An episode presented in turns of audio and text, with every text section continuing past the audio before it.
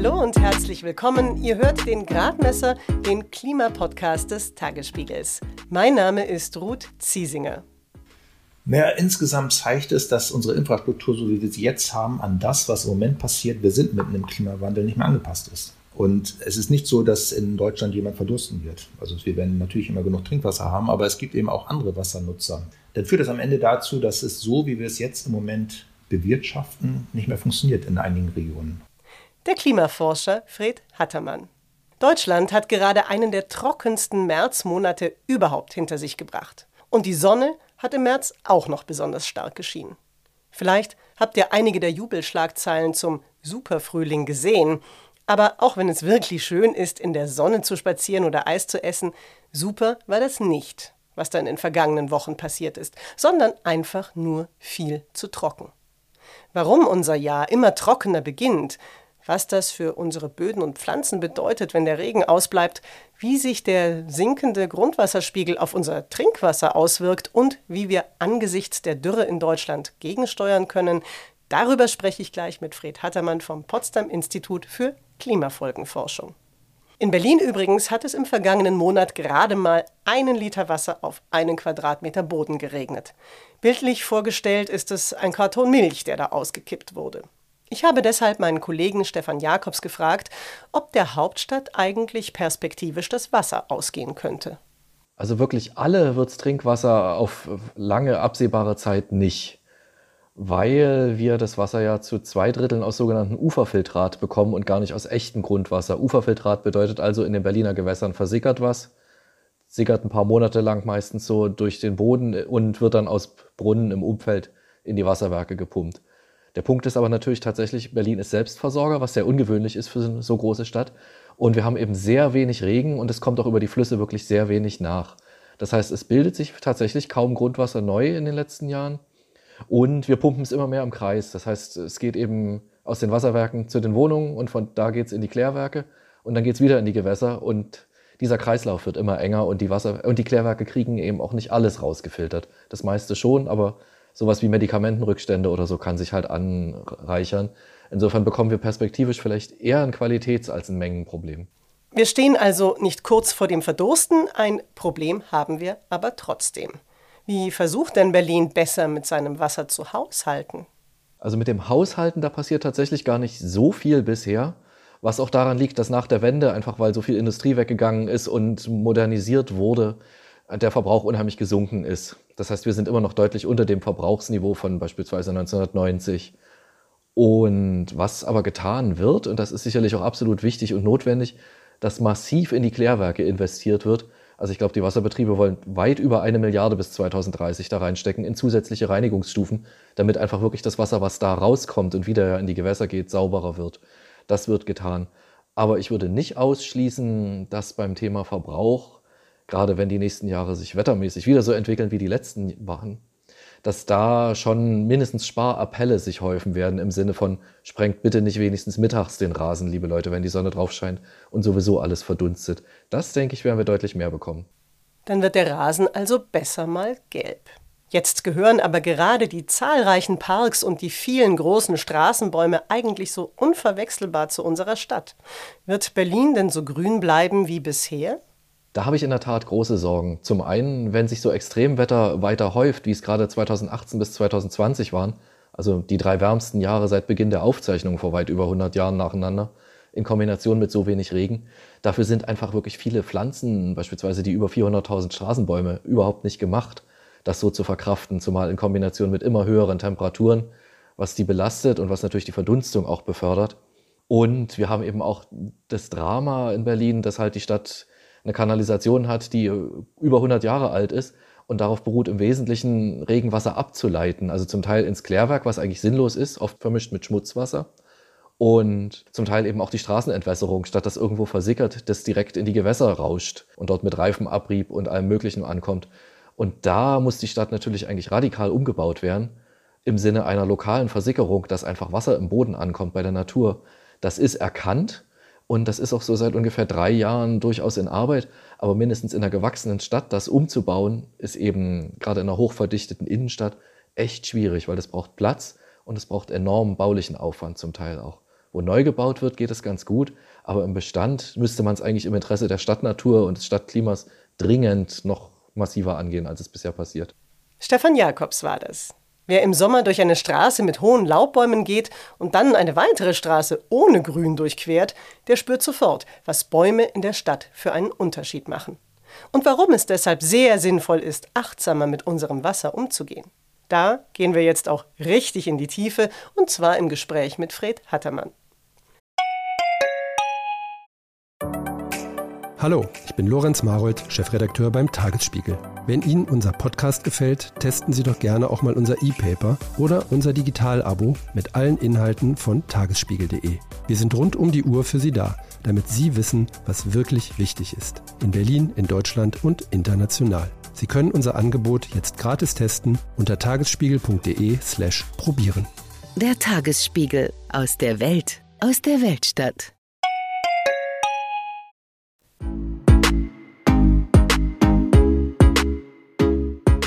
Fred Hattermann leitet am Potsdam Institut für Klimafolgenforschung die Arbeitsgruppe Hydroklimatische Risiken. Die beschäftigt sich mit den regionalen Folgen von Wetterextremen. Und er ist stellvertretender Leiter der Abteilung Klimaresilienz. Da geht es unter anderem darum, wie wir uns an die Klimakrise anpassen müssen. Fred Hattermann habe ich über Videocall in Potsdam erreicht. Die Vögel dort haben im Hintergrund mitgezwitschert. Wir haben ja den sonnenreichsten März in Deutschland gehabt, seit Daten dazu erhoben werden. Und außerdem war der März hierzulande einer der trockensten Märzmonate überhaupt. Hängt denn dieser geringe Niederschlag auch mit dem Klimawandel zusammen und falls ja, wie? Ja, also wir denken schon, dass er damit zusammenhängt. Natürlich ist es so, dass ein Ereignis noch nichts beweist, noch, noch den Klimawandel nicht beweist, aber es ist jetzt schon eine Reihe von Ereignissen und wir haben speziell in den letzten Jahren sehr trockene Frühjahre gehabt. Und das können wir, glaube ich, an dem Klimawandel auch festmachen, weil es hängt damit zusammen, dass wir relativ persistente, langanhaltende Wetterlagen haben. Und diese langanhaltenden Wetterlagen, zum Beispiel wenn es jetzt ein Hoch ist, wie wir es jetzt wieder haben, über Nordeuropa, das verhindert dann eben, dass feuchte Luftmassen vom Atlantik zu uns kommen. Und dass diese Wetteranlagen länger anhalten, das ähm, schließen wir, also das führen wir tatsächlich auf den Klimawandel zurück.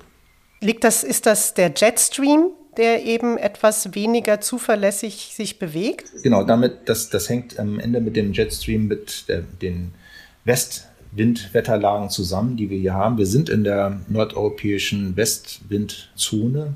Unsere Wetterküche ist der Atlantik. Da kriegen wir die feuchten Luftmassen her. Und der Antrieb dafür ist eben der Jetstream und wiederum die Ursache dafür ist der Temperaturgradient zwischen Äquator und Polkappen und eben speziell dem Nordpol. Und da der Nordpol relativ stark wärmer wird, das hängt mit dem schmelzenden Eis zusammen, stottert dieser Motor. Es wird im Ganzen, dieser Antrieb wird langsamer und äh, bleibt eben auch manchmal stehen. Und das führt eben dazu, dass wir diese länger anhaltenden Wetterlagen haben. Ist es eine Hochwetterlage über Europa, dann führt das eben oft zu Trockenheit und Dürre. Im Sommer zum Beispiel, im letzten Sommer, als wir die Hochwasser hatten, hatten wir eine relativ lang anhaltende Tiefwetterlage, die dann eben wie auf einem Förderband Niederschläge zu uns gebracht hat. Sie haben vorhin schon gesagt, dass Sie beobachten, dass die Frühjahre immer trockener werden in den vergangenen Jahren. Was für Folgen hat denn diese Frühjahrstrockenheit auch für Böden und Vegetation und ließe sich das oder lässt sich das dann durch spätere Niederschläge wieder ausgleichen? tatsächlich ist es so, dass es nicht nur das Frühjahr ist, ganz wichtig ist auch gerade der Winter. Der Winter ist so wichtig, weil ähm, im Winter die Vegetation nicht wächst und die Vegetation nimmt das meiste Wasser, was wir als Niederschlag bekommen, auf und es verdunstet eben wieder. Und nur der geringere Teil kommt tatsächlich ins Grundwasser und dann eben auch in die Flüsse und Seen. Und das ist dann das, was wir Menschen dann eben nutzen können dadurch, dass, die, dass es wärmer wird, und in Deutschland ist es schon zwei Grad wärmer, werden diese Perioden, also die Winter werden im Grunde kürzer, die Perioden, wo keine grüne Vegetation ist. Und das führt, auch wenn sich der Niederschlag gar nicht ändern würde, würde dazu führen, dass wir weniger Wasser im Sommer zur Verfügung haben, weil die Pflanzen früher Wasserbedarf haben und weil überhaupt auch es früher wärmer wird. Dazu kommt dann jetzt noch diese Trockenheit, die wir in den letzten Jahren eben auch speziell beobachtet hatten im Frühjahr. 2017 war anders, da hatten wir ein sehr feuchtes Jahr, aber seitdem hatten wir immer wieder trockene Frühjahre und das ist ja gerade die Zeit, wo die Pflanzen äh, wachsen, wo sie sich entwickeln, wo auch die, das Getreide sehr stark ins Wachstum kommt. Es ist eine sehr sensible Phase im Grunde auch. Natürlich, wenn wir jetzt sehr starke Niederschläge im Sommer hätten, das würde auch wieder was bewirken, aber das meiste von diesen Niederschlägen wird eigentlich aufgenommen von der, von der Vegetation. Also die Grundwasserneubildung zum Beispiel, die Auffüllung unserer Speicher findet eigentlich im Winter statt. Und deswegen ist der Winter und dann eben auch ins Frühjahr hinein so wichtig. Es gibt eine Satellitenmission, die heißt Grace und äh, deren Daten sind ausgewertet worden, auch im Blick auf Grundwasserentwicklung in Deutschland. Und so wie ich das verstehe, ist bereits im Verlauf der vergangenen 20 Jahre sehr viel Grundwasser, ich sage jetzt mal, verloren gegangen. Also da sprach man jetzt von einer Menge Wasser, wie sie etwa der Bodensee fasst. Und einer der beteiligten Forscher hat gesagt, dass Deutschland zu den Regionen gehört mit dem höchsten Wasserverlust weltweit. Ich habe jetzt bisher immer gedacht, wir wären ein Land ohne Wasserprobleme. Wieso hat sich das geändert? Ja, es ist tatsächlich so. Also in den Grace-Satellitenmissionen wird ja im Grunde das schwere Feld der Erde gemessen und das schwere Feld wird eben beeinflusst durch Gewicht der Erde und Wasser hat eben auch ein Gewicht und dadurch kann man eben über diese Satelliten, wenn man Änderungen darin hat äh, im Wassergehalt, das über diese Satelliten messen. Und da ist ähm, Europa, also auch mit Deutschland, einer der Schwerpunkte, wo, wo wirklich viel passiert ist und eben gerade auch ein Rückgang.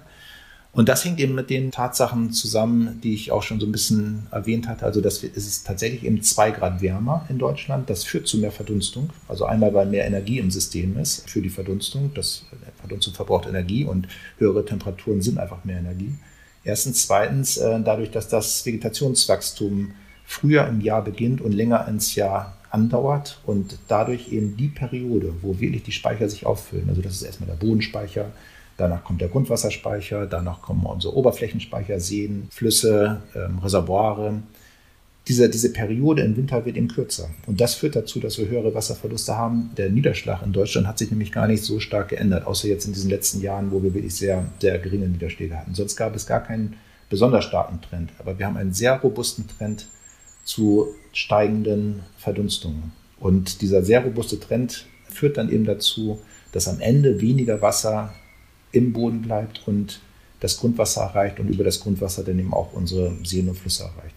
Also es ist im Grunde, im Grunde nicht unbedingt nur ein Niederschlagseffekt, sondern eigentlich ein, ein Wärmeeffekt, der dann eben über die Verdunstung wirkt und die Verdunstung ansteigen lässt. Und dadurch verlieren wir Wasser. Sie haben vorhin schon diese drei sehr heißen und trockenen Sommer 2018, 19, 20 angesprochen. In dieser Zeit ist dann in Deutschland auch an einigen Orten tatsächlich das Trinkwasser knapp geworden und Wasser musste dann dort auch insgesamt rationiert werden. Wie bedrohlich ist denn die Situation tatsächlich? Naja, insgesamt zeigt es, dass unsere Infrastruktur, so wie wir sie jetzt haben, an das, was im Moment passiert, wir sind mitten im Klimawandel, nicht mehr angepasst ist. Und es ist nicht so, dass in Deutschland jemand verdursten wird. Also wir werden natürlich immer genug Trinkwasser haben, aber es gibt eben auch andere Wassernutzer. Und es ist eben so, dass das an bestimmten Brunnen eben gefördert wird. Und diese Brunnen, wenn der Grundwasserspiegel fällt, wenn auch der Bedarf im Sommer steigt, dadurch, dass die Leute eben im Sommer deutlich mehr bewässern, ähm, dass zum Beispiel Swimmingpools gefüllt werden, dass insgesamt der Wasserverbrauch, die Leute duschen auch oft äh, mehr, wenn es sehr heiß ist, dass insgesamt der Wasserverbrauch gestiegen ist, tatsächlich aber auch das Wasserdargebot, also das, was das Grundwasser erreicht, gefallen ist, dann führt das am Ende dazu, dass es so, wie wir es jetzt im Moment bewirtschaften, nicht mehr funktioniert in einigen Regionen. Und da werden wir uns anpassen müssen. Wir werden auch ein bisschen ähm, kreativ dabei sein müssen. Ich denke aber, dass es bei der, bei der Wasserversorgung, Trinkwasserversorgung immer so sein wird, weil es auch Priorität hat, ähm, dass, dass wir da genug haben werden.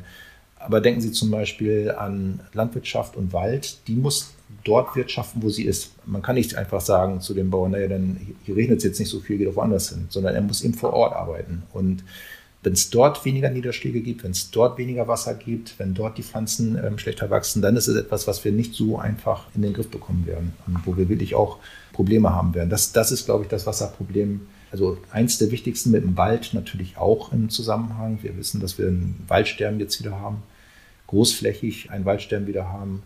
Und dann eben außerdem noch, wenn wir uns angucken, öko ökologisch, also wir sehen, ähm, dass Flüsse mittlerweile teilweise trocken sind, Zuläufe zu den größeren Flüssen trocken fallen, kleine Bäche in, in auch gebirgigen Regionen trocken fallen, was vorher nicht passiert war. Und das hat natürlich ganz starke Effekte auf die örtliche Ökologie. Eine der Regionen, die mit am trockensten sind in Deutschland, sind Brand ist Brandenburg. Und gerade aber auch in Brandenburg ist jetzt die riesige Tesla-Autofabrik von Elon Musk eröffnet worden.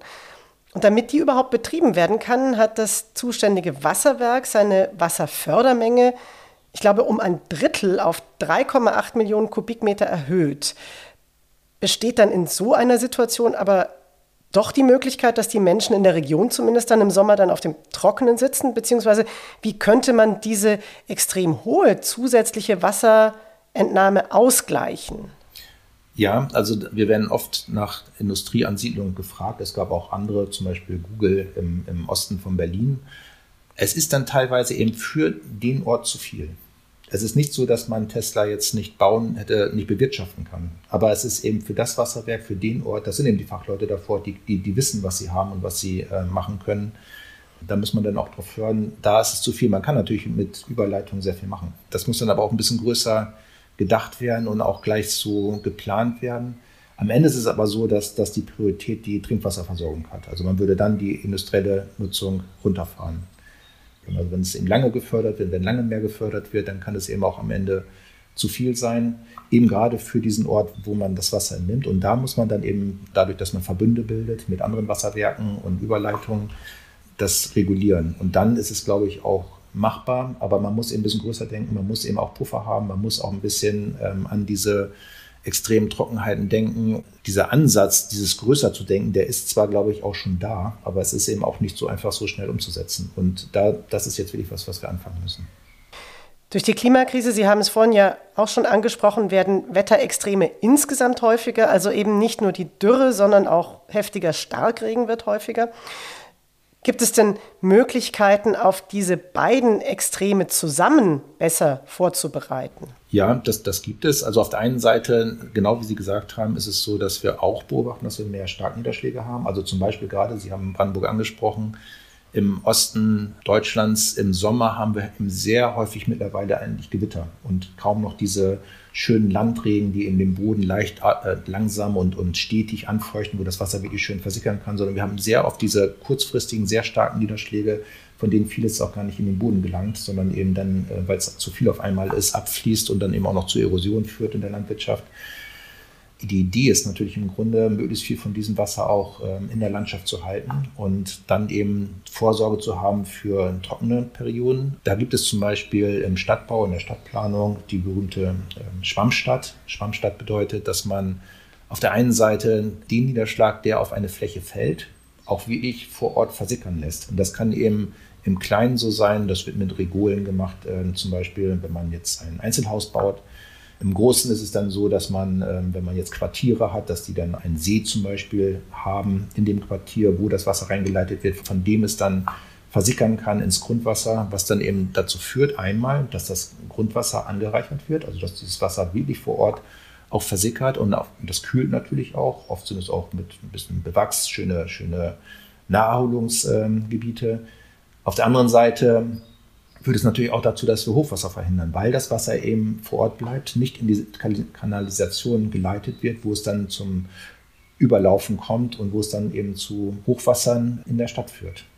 Wobei gerade das letzte sehr, sehr dramatische Hochwasser im vergangenen Sommer in Nordrhein-Westfalen und Rheinland-Pfalz, da hat es ja tatsächlich weniger die große Stadt getroffen als kleinere Orte, die dann quasi von Flüssen überschwemmt wurden.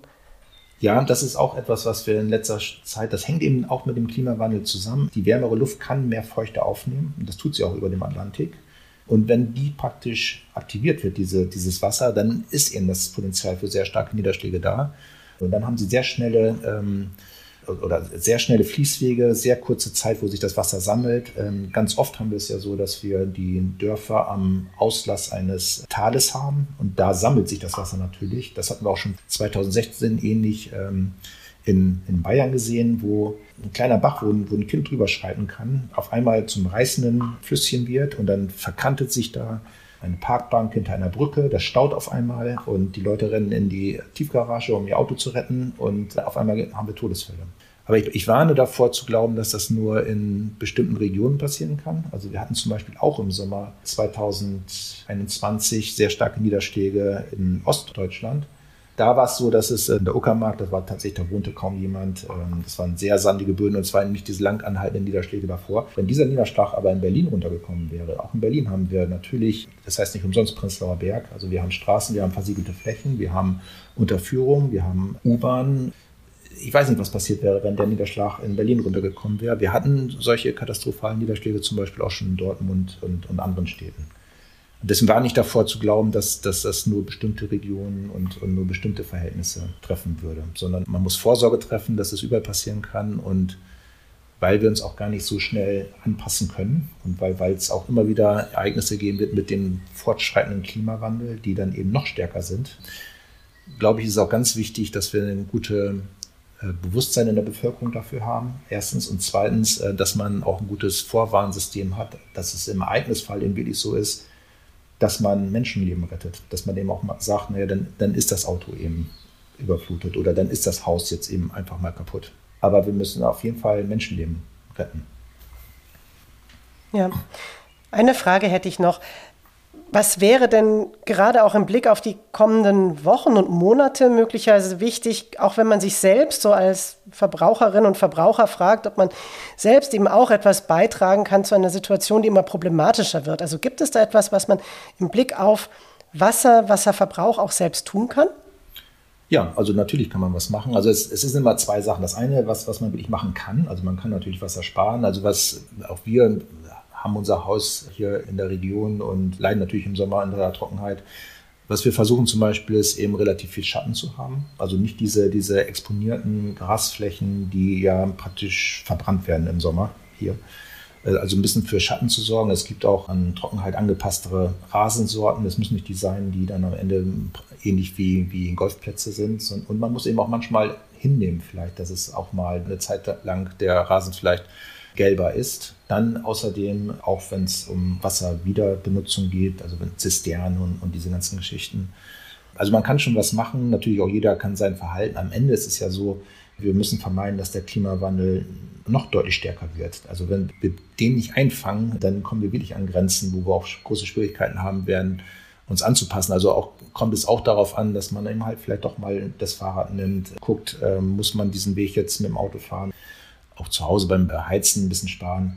Am Ende ist es natürlich so, dass das für jeden Einzelnen auch eine gewisse Grenzen hat. Also man kann ja nur in dem Raum manövrieren, der ihm praktisch gegeben ist, sondern da muss auch die große Politik was machen. Ich habe den Eindruck, dass da jetzt der Schalter umgelegt wird. Also ich hatte den Eindruck, dass das verschleppt wurde, ehrlich gesagt, während ähm, den letzten Jahren und dass es nicht mehr so akut war. Und ich habe den Eindruck, dass es da jetzt auch der große Rahmen anders gesetzt wird ist ja auch geopolitisch im Moment so, dass, dass das eigentlich alles Hand in Hand geht, dass wir praktisch ja ähm, fossile Brennstoffe vermeiden wollen.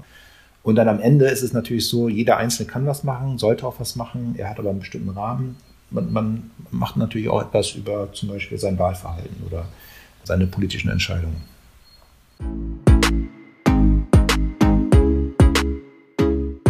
Fred Hattermann war das zur Dürre in Deutschland und woran wir uns künftig gewöhnen müssen. Ganz aktuell sollten wir uns vor allem daran gewöhnen, kein Gas mehr aus Russland zu importieren. Einerseits, weil Deutschland somit aktuell 200 Millionen Euro am Tag Putins Machtmaschine füttert und andererseits, weil möglicherweise Russland selbst den Gashahn zudreht. Am besten wäre es aus Klimasicht, wenn wir unseren Energiebedarf jetzt komplett mit erneuerbaren und grünem Wasserstoff decken könnten. Aber davon haben wir noch nicht genug und deshalb wird Gas aus anderen Quellen importiert unter anderem Schiefergas aus den USA. Das Interessante dabei, Schiefergas bzw. dessen Förderung, das sogenannte Fracking, ist in Deutschland und vielen Teilen Europas verboten. Warum wir es jetzt trotzdem importieren, wollte ich von meinem Kollegen Christian Schautwed wissen. Einfache Antwort, weil wir nach Einschätzung der Bundesregierung sonst nicht genug Gas bekommen, wenn der Gasfluss aus Russland versiegt. Frackinggas aus den USA wäre, zumindest vorläufig, Teil eines neuen Gasmixes. Der würde im Wesentlichen bestehen aus Pipeline-Gas aus Norwegen und den Niederlanden und aus Flüssiggas, LNG. Das kauft man auf dem Weltmarkt, wo immer man es kriegen kann und da wäre dann auch gefracktes Schiefergas aus den USA dabei. Gaseinkauf nach dem Prinzip, in der Not frisst der Teufel Fliegen oder so ähnlich. Ja, und warum ist die Förderung von Schiefergas, das Fracking nun besonders umweltschädlich? Der eigentliche Begriff dafür, Hydraulic Fracturing, das kann man übersetzen mit äh, hydraulisches Zerbrechen. Ich finde, der spricht da schon für sich. Dabei presst man in relativ geringer Tiefe einen Mix aus Wasser, Chemikalien und Sand durch Bohrlöcher in poriges Gestein rein. Das wird dadurch aufgebrochen, so dass man das Gas oder Öl fördern kann, das darin eingeschlossen ist. Dieses sogenannte unkonventionelle Fracking, zum Beispiel in Schiefergestein, ist sehr umstritten in Deutschland und hier auch derzeit verboten, wie du sagtest. Die Hauptsorge ist einfach, dass diese Chemikalien ins Grundwasser und in Oberflächengewässer gelangen. In den USA nimmt man beim Fracking Umweltschäden offenbar eher in Kauf. Dazu kommt das Problem der sogenannten verwaisten Quellen. Das sind Bohrlöcher, an denen die Förderung beendet wurde und um die sich jetzt niemand mehr kümmert. Dort tritt Erdgas aus, also Methan im Wesentlichen. Und Methan ist ein extrem starkes, klimaschädliches Gas. Christian Schautwed vom Tagesspiegel Background Energie und Klima zu Fracking und den unschönen Folgen fürs Klima. Aber es gibt ja auch Alternativen. Fürs Fliegen, harter Übergang, gibt es die auch. Je nach Länge der zurückzulegenden Strecke werden diese Alternativen aber mehr oder weniger begeistert gewählt. Wie die Zukunft des Fliegens in Zeiten der Klimakrise aussehen könnte, denn klimafreundlich ist es nicht, was wir da am Himmel treiben, darum geht es passend zum Ferienbeginn in der kommenden Podcast-Folge. Unter anderem mit Frank Wetzel vom Umweltbundesamt. Ich freue mich, wenn ihr wieder mit dabei seid. Ihr könnt den Gradmesser abonnieren. Ihr findet ihn auf allen bekannten Podcast-Plattformen und natürlich beim Tagesspiegel auf tagesspiegel.de. Wenn ihr Kritik, Fragen oder Wünsche habt, dann schreibt sie gerne an tagesspiegel.gradmesser.de. Wir freuen uns darauf. Und in jedem Fall wünsche ich euch alles Gute und hoffentlich bis zum nächsten Mal.